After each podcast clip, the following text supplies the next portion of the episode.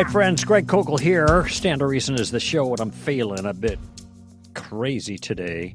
It seems like every time you turn around, some lunatic thing is happening that defies common sense, especially if you're in touch with reality.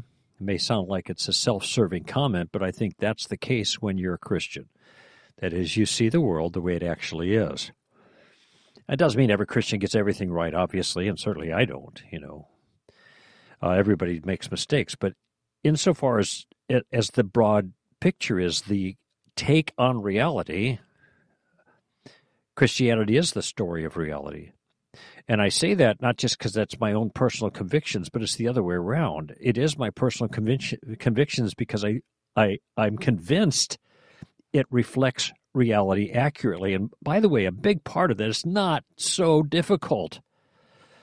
Because when you look at the Christian worldview, the broad claims it makes about the nature of reality, the world, God's existence, the world that He made, human beings, the way they are as described by the Scripture, you don't need the Bible to figure that out.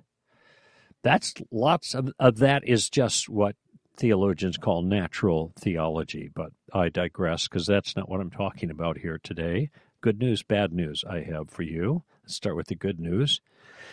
It's because of the bad news that I feel a little bit crazy right now and a number of things happening in culture. I won't be able to get to everything, obviously, but good news is uh, this last weekend, got in yesterday from Denver, Colorado. I'll be actually getting on a plane tomorrow to go back because uh, on Thursday I will be at Focus on the Family uh, recording two shows uh, relative to or about the new book coming out in June, and those shows will be released on the same right when the book is released. They're mid to late June. The book being Street Smarts. So I'm on the plane back there uh, to get my rental car, drive down to Colorado Springs uh, for my interview on Thursday. But uh, and I'm going to hang out with some of my friends over at uh, Summit Ministries tomorrow evening. But um, when I was there just this last weekend, I spoke at uh, church in Littleton, Colorado, and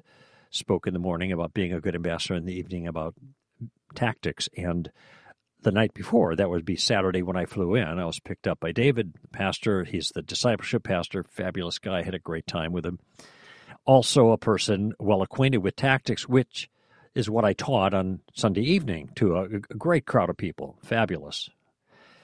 And uh, there we are eating dinner at the Lazy Dog. Some of you know what the Lazy Dog is restaurant. There's lots of them around. We have one close by us at our home, kind of like that place.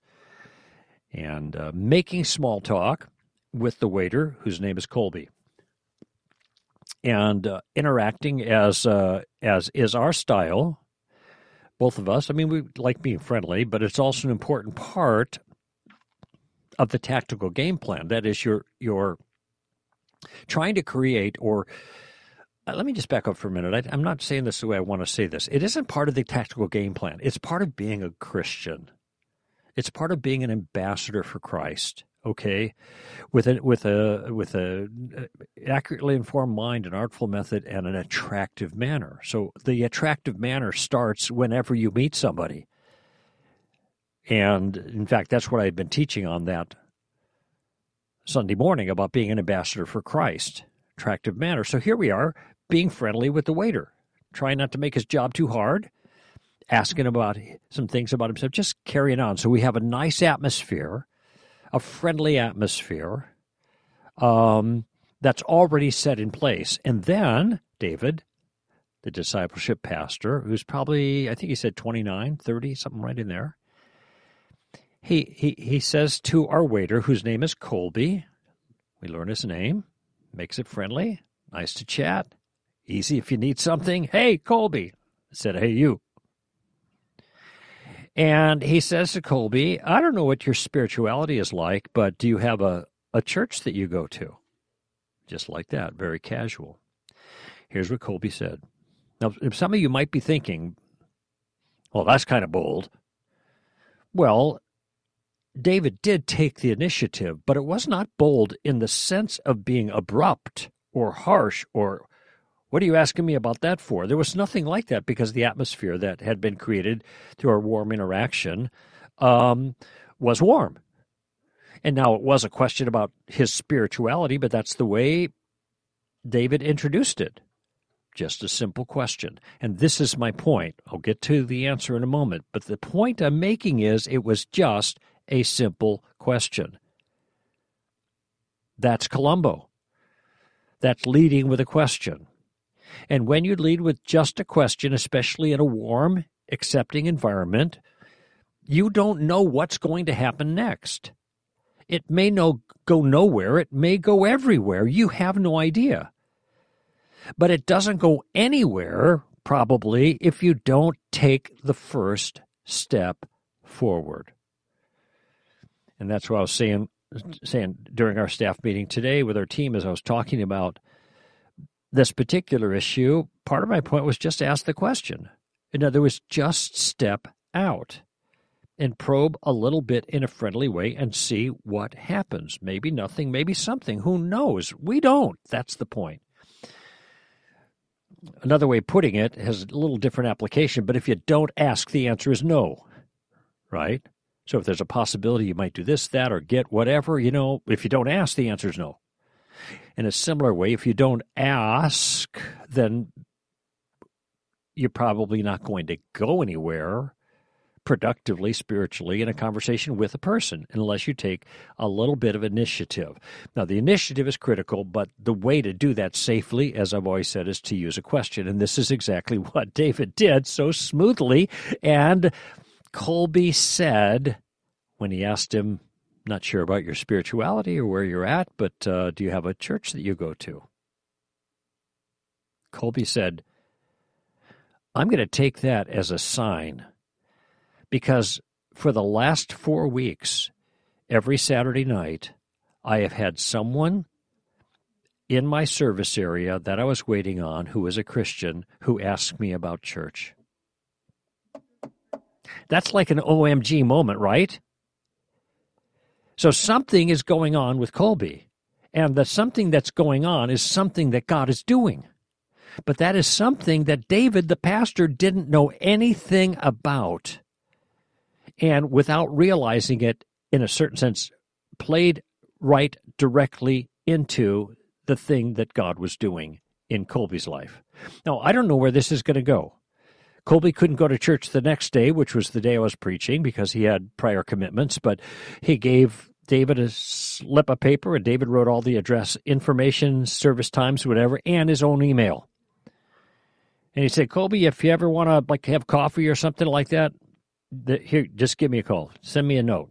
No pressure. I think he put his phone number on there too. But then he said no pressure because there was no pressure about anything about that in that in, that circumstance. It certainly wasn't a pressure question, but it could have been simply dismissed by Colby. But it wasn't because something else was going on. God was poking at Colby.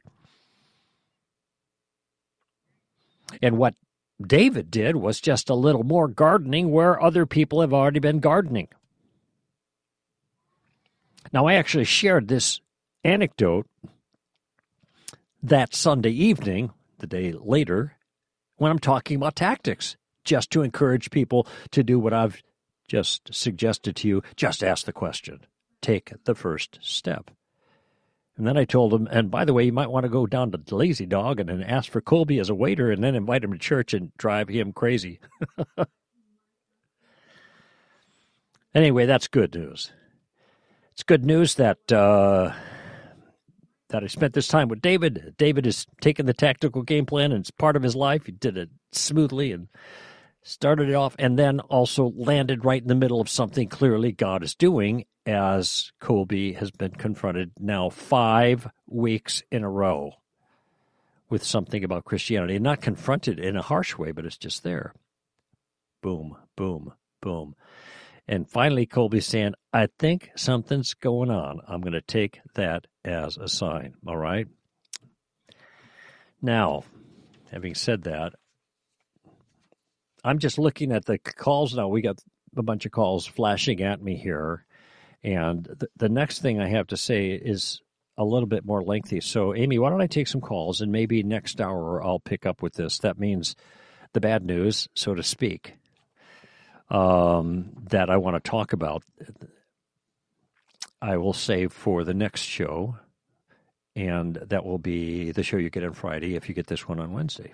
Okay. Oh, incidentally, before I forget, Wednesday, tomorrow, will be the second Wednesday of each month. That means that uh, Jon Noyes's podcast will be at noon tomorrow, LA time. Okay. So that's February 8th, 12 p.m. PT. That's noon.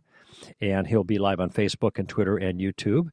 And uh, just go scroll down to the bottom of our homepage, str.org, and you can find the links there. I don't know what he's going to be talking about uh, tomorrow but uh, he usually covers something that's right there, front and center, happening. And also on Saturday, I just don't want to forget this next show. If I do, I'll give you a couple days warning. I'm going to be at the Desert Apologetics Conference in Palm Springs, uh, California. It starts on Friday, February 9. It goes through Saturday. It's Saturday afternoon. I'll be speaking. So, but you can catch the whole thing. This is one of Craig Hazen, Biola Enterprise. These are fabulous. I don't know who else is on the on the docket though. I don't, but I, I, I mean, if it's like past times, a whole bunch of great people. So uh, check that out.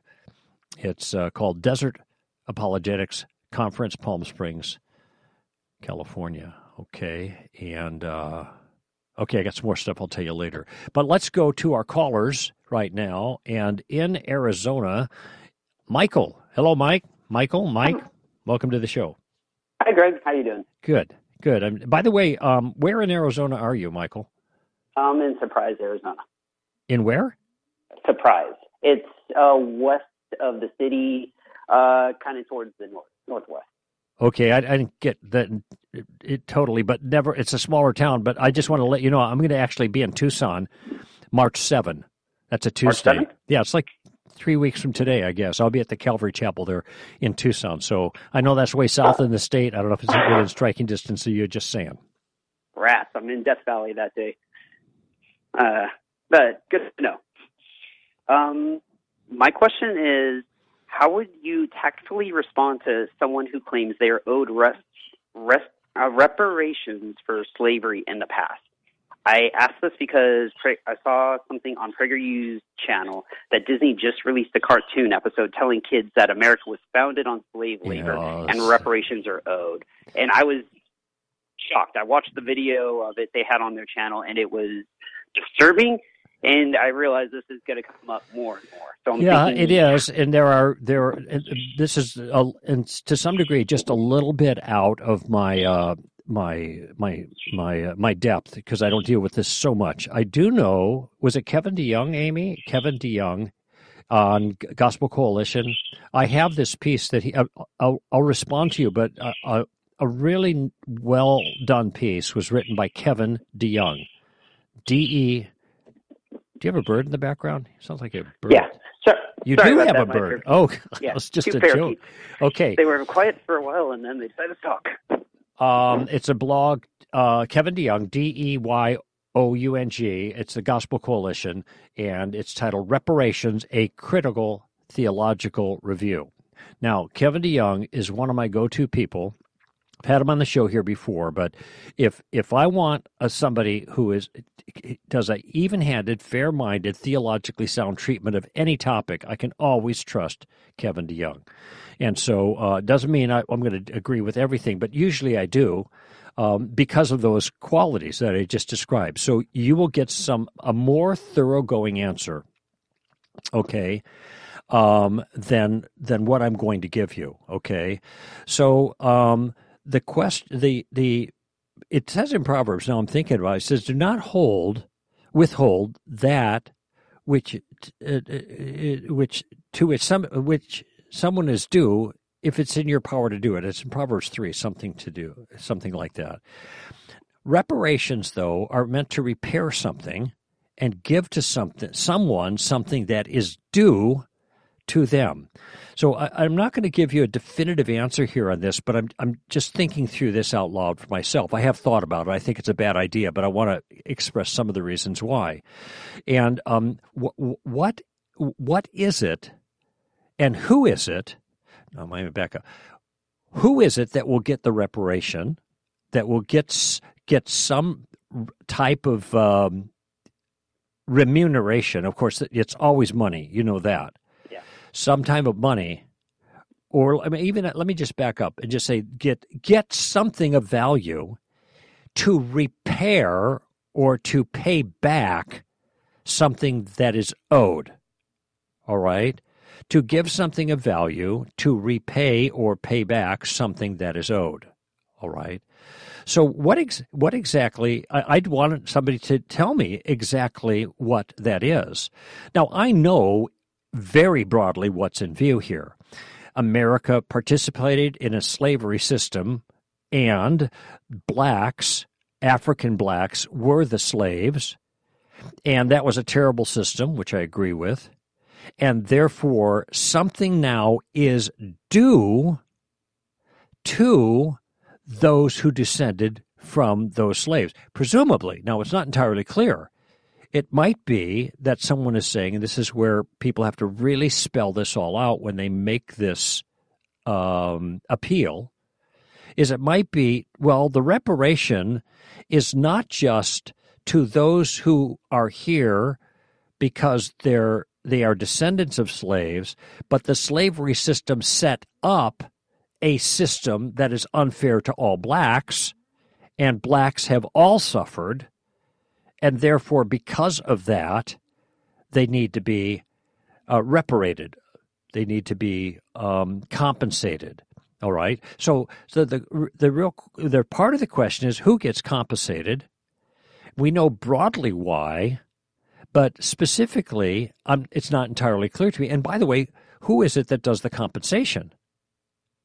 Usually, when you have a compensation that is done, you have an individual who is an injured party, and the injury to that person is clear. And the one who makes reparation is the individual who injured that party and gives something to to um, satisfy that obligation of reparation. All right. So what? So I I want all. That's all like formal, right? I want the material details.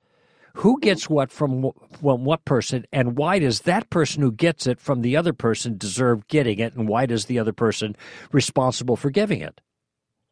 All those questions have to be answered. And and by the way, when someone raises uh, the question of whether reparations, in any sense that are being characterized, are appropriate, that doesn't mean the person raising the question is trying to whitewash, so to speak, American history or is somehow racist. But this is the way those who say, wait a minute, let's take a closer look, are often characterized. Okay? Mm-hmm. The question is, what is just and appropriate given an ancient circumstance. Ancient, when I say, I mean, for Americans, it's ancient. Um, the Civil War or the Emancipation was uh, 1863 after the Battle of Antietam. And then the amendment of the Constitution passed just before Lincoln was shot. So 65. So, I mean, so we've got, you know, 100 and some years that's ancient in American history.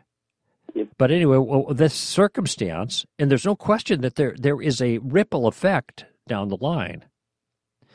But but the, the, there there's no question that, that other people are influenced, but there is a big question as to how much they are influenced. All right, and so this is part of the political football that's being tossed around. Now, m- mostly I'm asking questions here. Okay. But I, I want to th- throw some things out on the table for consideration. And these are things that have been said before that seem to be just dismissed like, oh, oh, like, oh, that's stupid or something like that. Okay. So let's just let's just talk about some of the price that America has paid for slavery. Uh, one price is the Civil War. And I actually don't know the numbers but virtually everyone who died in the Civil War was an American. Mm-hmm.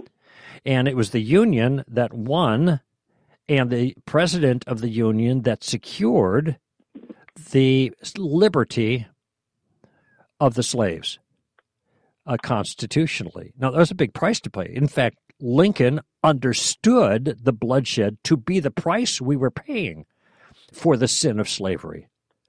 Okay, so that's I mean, let's just put that on the table. That's a price that that's that, that's a price that was paid to right a wrong. Okay, now we're f- further wrong. Yes, we had was there racism and yes, were there civil rights abuses, Jim Crow laws? Yes. Okay, so these are all, but there are other things that are going on. Who is who is receiving the reparations? Is it just people with dark skin?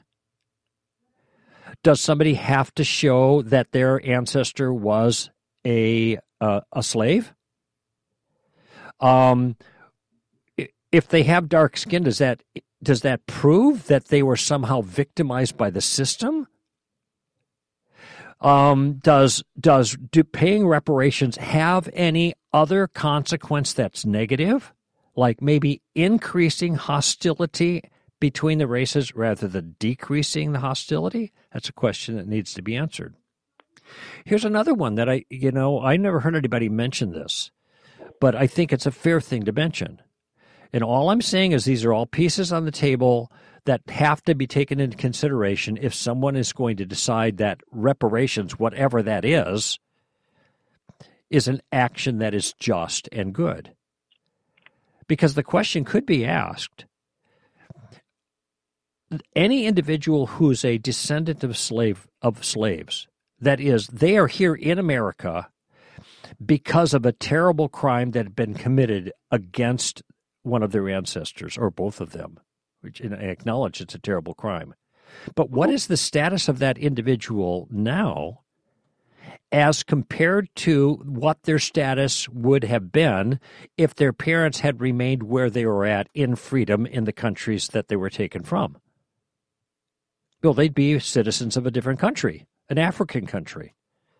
Okay, so then the question I'm asking here, and this is not any kind of justification for any wrong done, but I'm just asking if there's a reparation and something's going to be repaired because a person nowadays is suffering in a way that is a result of their parents being enslaved, well, then wouldn't it make sense to try to compare those two sets of circumstances?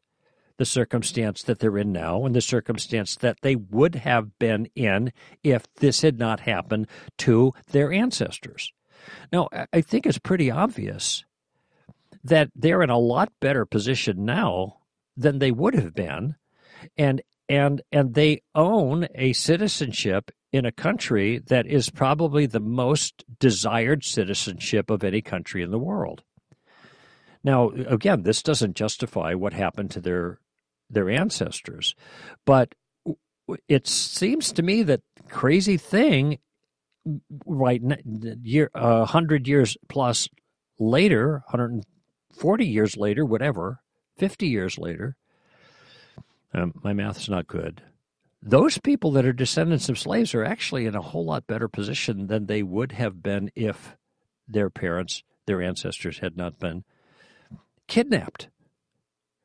So I, am just not sure. And all this is to say, uh, uh, uh, this isn't to whitewash even at the present moment incidents or circumstances of racism, but it's all to say what is the just and appropriate response of the American people now in light of crimes of the past. And I, my general feeling is, I don't know how to fix all of that stuff I just described. I don't even know how to quantify all of that. I actually don't think reparations are a good idea because I don't know if they're if they're morally required. I don't know if the people who would get reparations deserve reparations in the sense that they are somehow been deeply harmed by something that happened to their ancestors. And I don't think the people that are alive today are somehow responsible to pay reparation for something that maybe some of their ancestors had been involved with. Those are all, this is all the craziness that's involved with this idea. Mm-hmm. And I actually think that enforcing reparations is going to do more harm than any good. It, just like uh, every time in the past you give somebody something for free, it corrupts them. Mm-hmm. That's a general rule. In fact, there was a book that was written called titled I think it was titled White Guilt, and it was written by a black man. And this is what he was arguing. He's a conservative, and he's just pointing this out. This doesn't help people. It just it continues to encourage a victim mentality. It gives people something that they didn't don't really deserve, they didn't earn, is not owed them, and it's taken from others who don't don't owe them. And it just makes bitterness on the other side. Now, so I think there are issues, obviously, to deal with regarding race relations. Um, but I do not think, just Sharon, I'm Sharon really as a citizen. The only reason as a Christian, the only element of being Christian here is whether this is just. And I don't think it is. I don't see how you're going to get justice out of this. And so, therefore, I'm, you know, I'm not in favor of reparations. I, I just don't see it working in a, a good, wholesome, just fashion. I think it's a wrong understanding of how reality works. Now, I don't know how you're going to put that into a nutshell, so to speak, uh, for somebody. Uh, I mean, good luck with that. And I yeah. think this is the very first time that I have spoken about this on the air, and I, I actually think it it's really going to be easy for some people to read my comments uncharitably. I hope they don't. Mm-hmm. But I'm asking a question about justice mm-hmm. and uh, and who gets paid and what they get paid.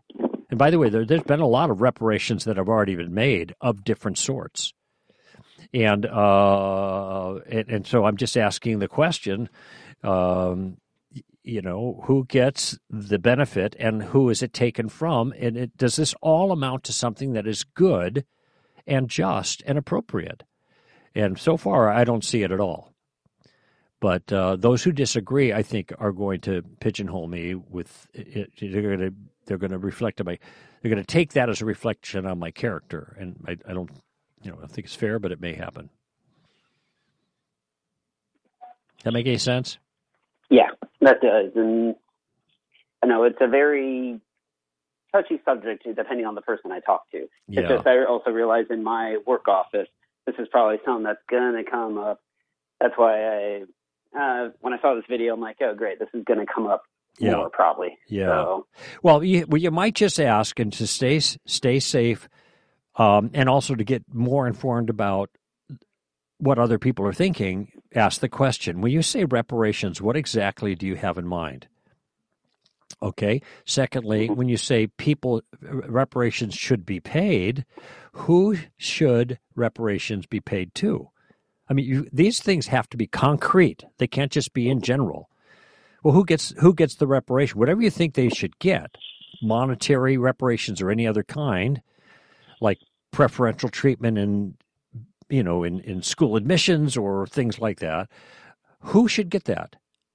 And why should they get uh, it? very specifically why should they get that now you don't have to get into an argument about whether it's right or not for those people to get it or whether you know uh, you just just ask the question at this point to get more clarity on exactly what they have in mind and uh, just just be a student of their view. And I think part of the problem here is that because there's a kind of an emotional animus about this, and it's stoked by the press and a whole bunch of other things, that it's easy to just say something like reparations and and leave it at that and then feel good about demanding reparations without asking okay what exactly does that look like? Why reparation? What is a reparation? Who pays it and who gets it?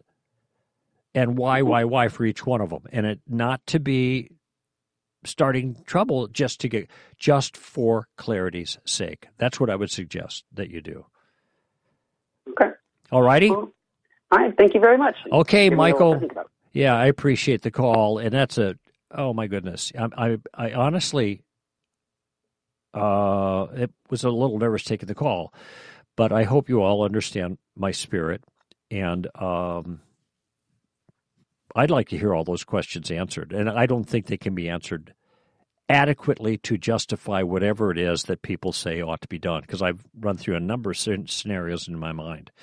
And uh, none of that seems to pan out. And I certainly don't feel that there is any any requirement for me as a Christian to support the notion.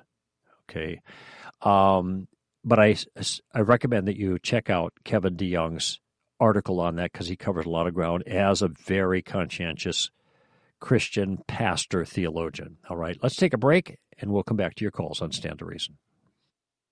What if I'm wrong? Have you ever asked yourself that question? There are times when we feel confident about our convictions, but there are other times, if we're being honest, when we encounter doubts that leave us wondering if we got it all wrong. This has caused many to deconstruct their faith.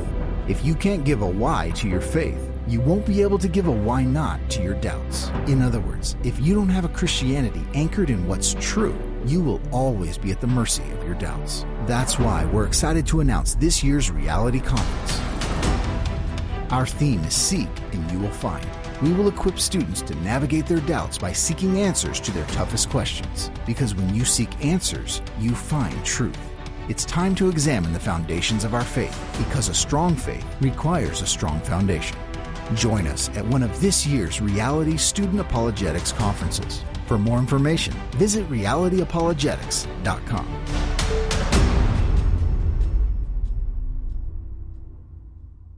As a high school teacher, I always had a red pen close at hand. When I wasn't in front of my students teaching a lesson, you could find me assessing assignments, grading essays, and evaluating exams. The red pen played a crucial role in the educational development of my students. With it, I questioned their assumptions, exposed their errors, and challenged them to think critically. You see, a good teacher doesn't merely tell his students that they're wrong. A good teacher shows his students why they're wrong so they don't make the same mistakes twice. He corrects because he cares. Last year, I was scrolling through social media and frankly, I was discouraged at all the bad thinking that undergirded much of what I was reading. Then it hit me. What if someone applied the red pen to this flawed thinking? And red pen logic with Mr. B was born. In the last few months, red pen logic has grown in popularity. Through our engaging and shareable educational graphics and videos, we are helping people, especially young people, assess bad thinking by using good thinking. And we have a lot of fun in the process. So here's your homework assignment. Like the Red Pen Logic Facebook page so you don't miss our next graphic. And subscribe at the Red Pen Logic YouTube channel so you don't miss a single video. Class dismissed.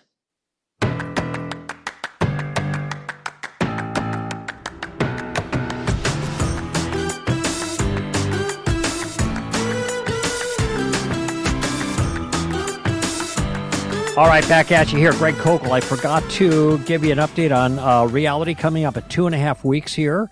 That would be February 24 and 25 in Dallas. Uh, we have in the main auditorium 125 seats left. Okay. Oh, wait, is that right? Yeah, that's right. 125 seats left. We're almost to max. Uh, we can hold a little more, about 2,100 people. We got 2075. Uh, let's see, am I read this right? 2075. No, we can hold 2200. And there's 400 for overflow. And you get a cheaper price if you go to overflow, but you got to sit in the chapel and watch everything on the screen. Okay. Um, so that two and a half weeks, and we're virtually sold out in the main auditorium, but there's still room for you. So if you'd like to go to the Dallas event, remember I said it's a fabulous event go to realityapologetics.org and sign up. And if you're like way out there, would love to attend but can't, you can. What we do have a live streaming option, so that is all available at the website. The information. Uh, Philly, that's like what six and a half or seven weeks out. That's the end of March. Um, we have 775 people signed up. That's two thirds full plus a 200 overflow, but that's filling up fast. I'm in seven weeks out, so that's moving along. Even Georgia's uh, starting to. We got 60 people in Georgia already. That's in April. So uh, all the information is there at um, realityapologetics.com, and uh, hope to see you in Dallas or the other cities, whatever you're close to. So I have. Uh, I'm going to go you know, out of order here just because Larry from Fremont, California has called in and has some thoughts about the reparations issue. Larry, thank you so much for calling. Hey, Greg. Uh, I am so so happy to talk to you on this very important issue. Okay. Uh, you're right about a lot of stuff. You're asking some good questions, but there's some really important things you're not factoring in. All right. First of all, it's uh, I want to say red letter law. We are required as Christians to uh, make reparations to the injured, and uh, I don't have the verses in front of me, but it's all through the Mosaic Law, and all through the prophets, all okay. over the place. Okay, let's just Hundred, probably uh, hundreds of verses. Okay, so let's. Next time I call in, I'll give you the verse. Okay, verse. so we'll just let that lie for the moment. There is a there is we'll a, let that lie. Okay, uh, partly because the details are really important and the particulars are really important. Okay, I agree. And then the and then the application of the theocracy and rules under the theocracy, as opposed to any other country doing any no. other thing, that's another another step. So no. we're just going to let that lie. And, no, not okay. talking about theocracy. We're t- I'm talking about basic moral law.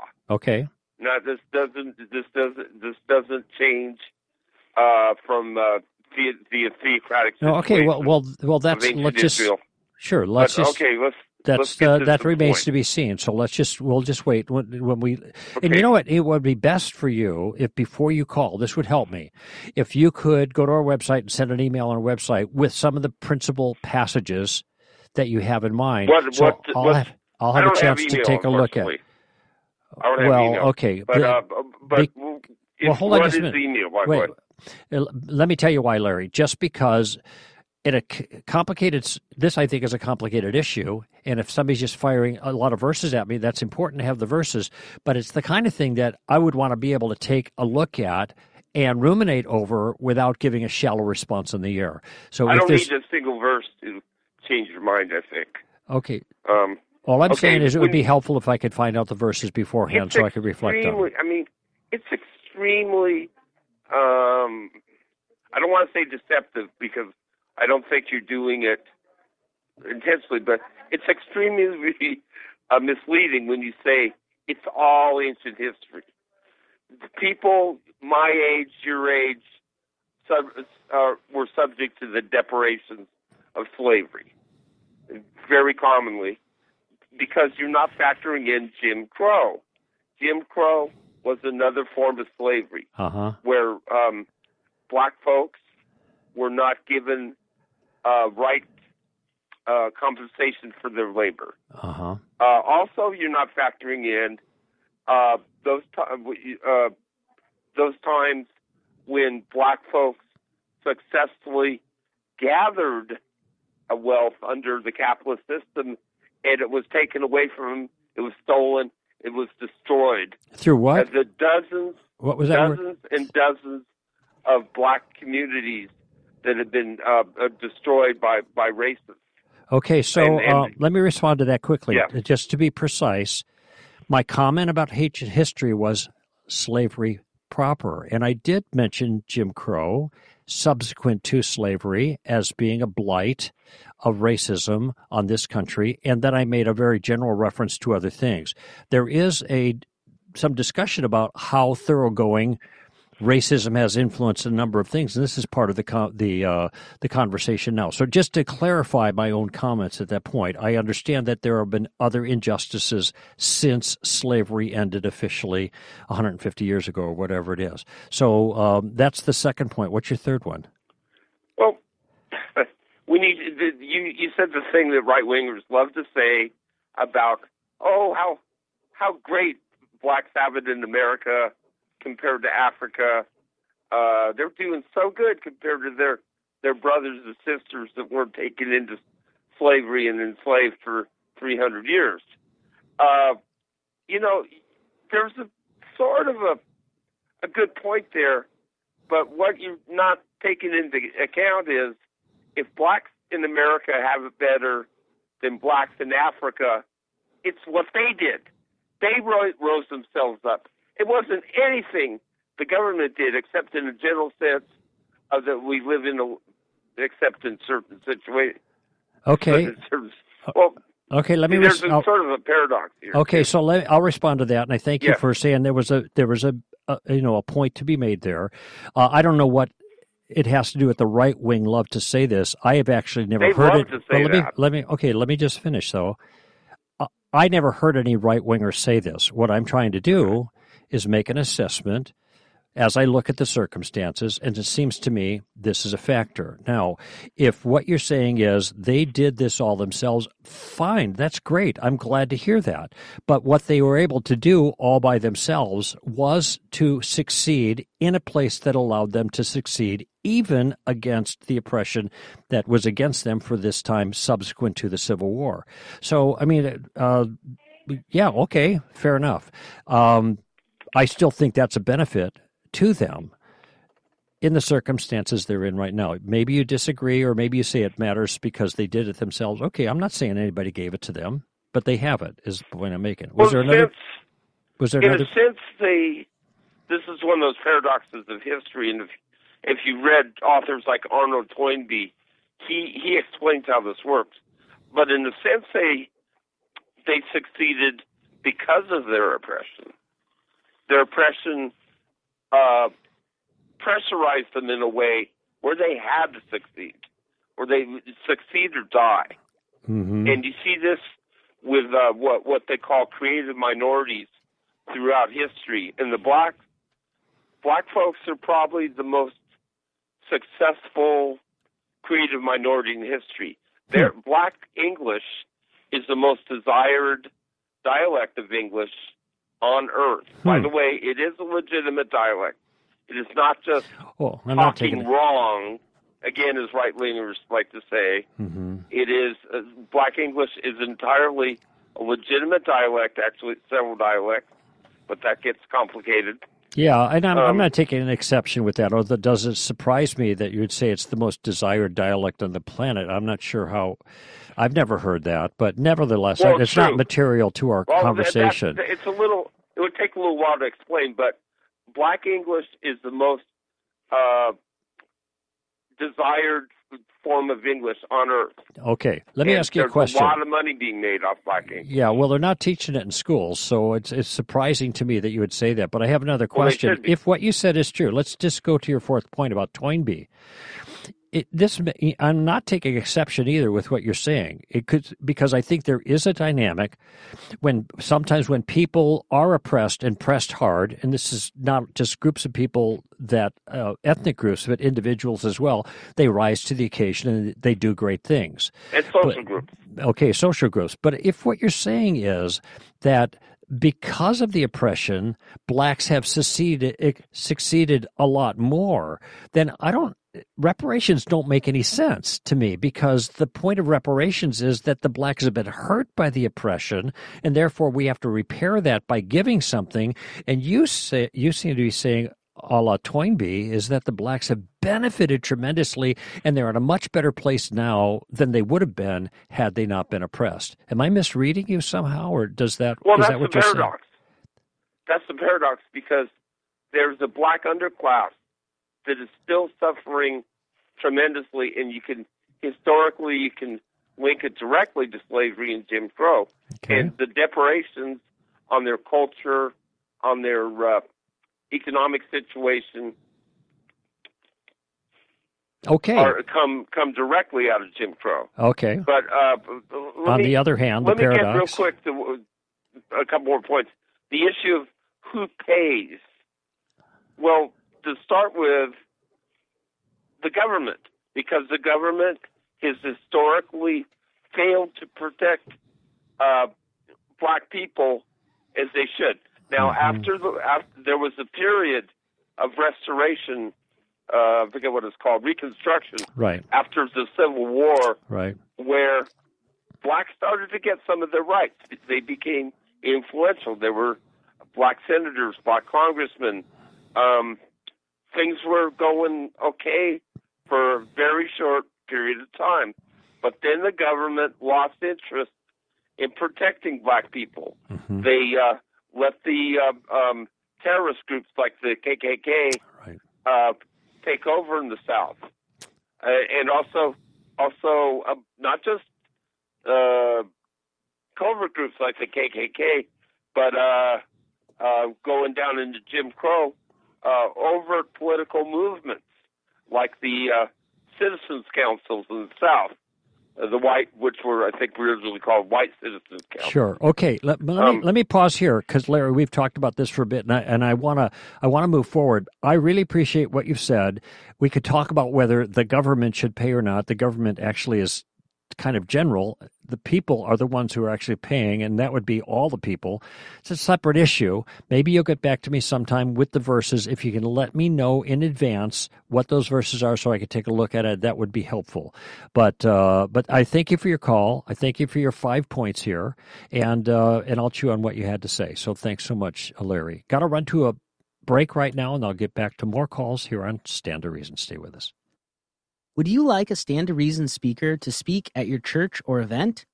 Greg, Alan, Tim, Jon, and I, Robbie Lashua, are available both in person and online. Just email booking at str.org to schedule us today. We can address a wide array of topics, from bioethics, gender issues in science, to theology, philosophy, and how to respond to other worldviews, all from a biblical perspective. Whether it's a Sunday sermon, Zoom conference, or YouTube live event, our skilled and engaging speakers can be there, either physically or virtually, with the goal of equipping Christians to effectively influence the culture for Christ. To read our bios and learn more about the topics we cover, visit str.org. Then email booking at str.org to schedule Greg, Alan, Tim, Jon, or me, Robbie, today. Do you want to become a more knowledgeable Christian ambassador without sitting through a formal course on apologetics? Well, we've made that possible for you through our STR Quick Reference app. Available for free on iTunes and Google Play, the STR Quick Reference app holds a wealth of information summarizing what you need to know on a range of topics. Learn how to defend the faith, see how other worldviews compare to Christianity, and master the biblical view of morality, all through short, engaging videos. Before you know it, you'll be well versed on a number of important apologetics topics. In addition, the Quick Reference app also includes a Bible with text and audio, as well as some featured STR resources, all to enhance your learning experience. The STR Quick Reference app will equip you to engage in thoughtful conversation about the key issues of life from classical Christian perspective. Visit iTunes or the Google Play Store today and download the STR Quick Reference app. And if you enjoy the app, make sure you give it a five star review. All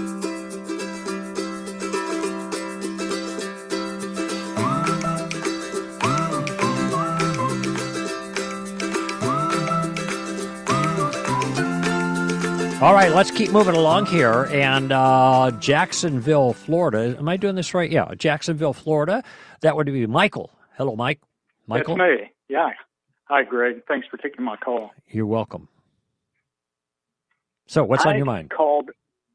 Yeah, I have uh, in reading tactics uh, several times now. Mhm. Uh, I I noticed that you gave uh, you wrote in the book about using different words other than our churchy words. And having grown up in church, I uh, in a preacher's home, I uh, I use them a lot, Ah. and even you know just brother to everybody you meet, and I'm trying to be sensitive to that and change it because I know it's a problem.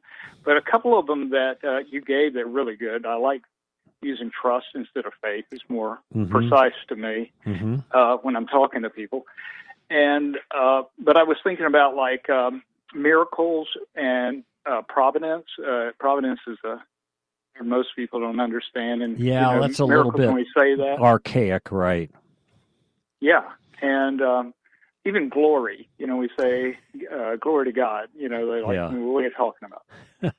can Can you give me some suggestions? I know you said write some of your own, but I'm uh, actually I'm struggling a little bit with that. Um, Well, if you're if you're concer- about- if your concern is about the word miracle, okay, if, if that's one that you want to translate, I, I actually don't think the word miracle is that bad. There are certain Oh. words that build into the vocabulary, and it just sounds like Christian noise, religious noise to people. But I don't think miracle. My sense is a miracle is is not one of those things. So if we were to say the God worked a miracle, and the miracle was there was a man who was dead at one point in time and was alive at another point in time afterwards. And the reason he did he was alive after he was dead is because of something God actually did. So, I mean, I would call that a miracle. I think the, the word miracle is is fine. Um, I, I, I don't I can't even think of a alternate, but I don't think the word miracle has been tainted in the same. Proven? Did you say? What? No, it, you know, for instance, talking to a um, a, a professor at uh, the university, or uh-huh. if I'm talking who, whoever, um, and uh, you know, you know, I would uh, I've heard the term preternatural used or beyond nature. Oh, beyond um, nature. Oh, it, yeah, yeah. Okay, I'm. When we say beyond nature, that means not according to the natural course of events. Um, I think that would be. Um, I mean, that would work, but I, I don't know if that's going to help. That takes some explanation. We say beyond nature, then something beyond nature happened. Um, well, that's what a miracle is. I, I, you know, if you want to use that, that's fine. I don't think that the word miracle has been corrupted the way other words like faith has been corrupted in common parlance, in the way we commonly use the language. Or we say blessed or glory or hallelujah or praise the Lord or, you know, trust in Jesus as Lord and or believe in Jesus as Lord and Savior. And these are all things that have substance to them to the Christian, but to the non Christian, it kind of falls on deaf ears. But when we talk about a miracle, we're making ref. Well, I guess it depends on how we're using the word. But uh, but if we're using it like as an apologist in defense of Christianity, making a case for Christianity, then we are talking about an actual event that took place that God is responsible for that gives evidence to some truth about God. That's what we mean by a miracle when we're using the term to describe something that God did. Now, there can be, you know, I, I don't deny there can't be miracles, supernatural acts that are associated uh, with the dark side, so to speak. You know, so uh, it's not just that a thing is supernatural, but a miracle is something worked by God, the way we talk about it. And I don't, I don't know. I, I, I just it it doesn't seem to me that that's one of those words that's hard to understand or is Christian rhetoric if we're talking about a particular thing that happened that uh, that is an example of God intervening to do something that would not normally take take place. I don't think it's a suspension of natural laws. I just think a miracle is where natural law doesn't apply even because it's the it's the creator of natural law so to speak that is himself intervening. So I don't know. God's glory might be different. Um, it depends how you say it. I, I, can't think of a synonym for that. But if we if we s- said that it was the magnificence of God that shone all around the Ark of the Covenant. Okay, it was uh, it was uh, it was called the the Shekinah glory is what what the Scripture calls it. But it was just a magnificent display of wonder. You know, there might be other words that you can use, but I don't think miracles and God's glory are, are two words that are particularly problematic because they're not used very often, you know, as a as just throwaway Christian words. The kind of words that you hear well, from the pastor on Sunday morning, those are the ones that just seem to me grind on people and don't mean so much anymore. Right. I, I, I was thinking about in the in that context. For instance, if we're talking about the miracle of creation or the Big Bang, mm-hmm. um, and and you say, well, it was a miracle, and you know, it gets to be that just so kind oh, of. I see. You know, okay. You, yeah. Well, I was. And I would probably wanna, disconnect at that point. Uh huh. Right. Okay. I would probably say the act of creation. I wouldn't use the word miracle there. I would just say it was the act of creation, or God acted, or God created, or God, you know, there was nothing and then there was something.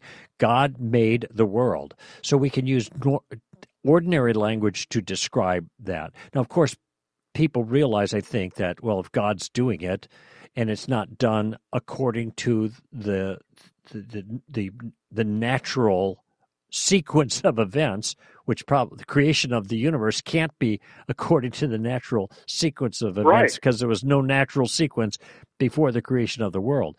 But in, in any right. event, you, you have, I think you could just, you could just say God did it and, and not refer to the miracle of creation because creation is an act of God, which itself, you know, covers the basis of the meaning of miracle in that case.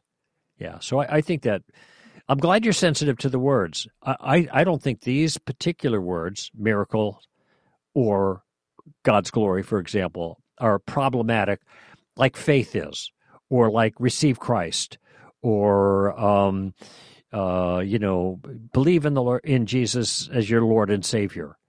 I think there's lots of other options we could use to communicate those same notions in a much more effective way. I'm not so when, concerned uh, about miracle or God's glory. When I when I, I you know I work in an environment that is uh, at a university, and Oh, um, okay. and you, you get you get shut down immediately with I, I realize that you know the language I use at home and at church and the rest of my life uh, when I'm talking to other people that it you know they just shut down and and I'm the religious fanatic Right. and it's my conversation every day. It's not I'm not any different than I was the day before Yeah.